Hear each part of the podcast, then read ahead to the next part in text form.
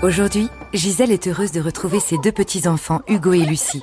Ils se sont jetés à son cou pour l'embrasser chaleureusement.